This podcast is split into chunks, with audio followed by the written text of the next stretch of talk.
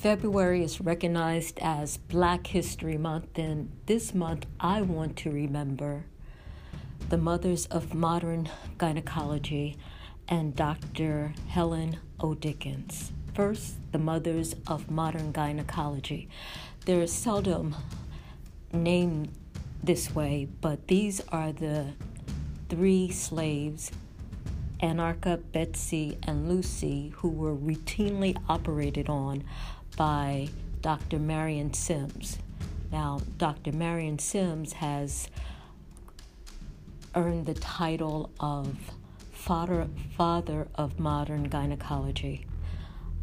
But his history, he would have never been able, he would have never been able to be that had he not repeatedly performed surgery on these three women and other slaves.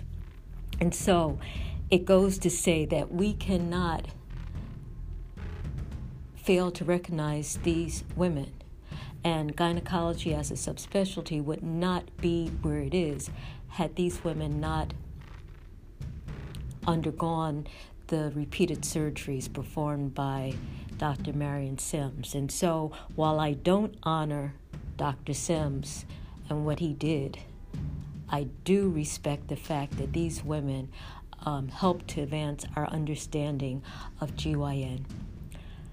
The other person that needs to be recognized is Dr. Helen Octavia Dickens.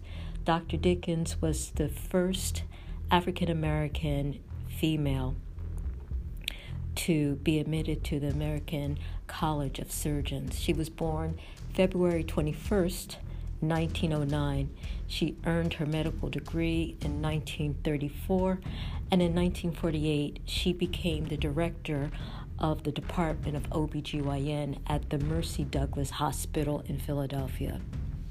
Subsequently, she became a faculty member at the University of Pennsylvania only to become only then to become a professor of OBGYN at the University of Pennsylvania.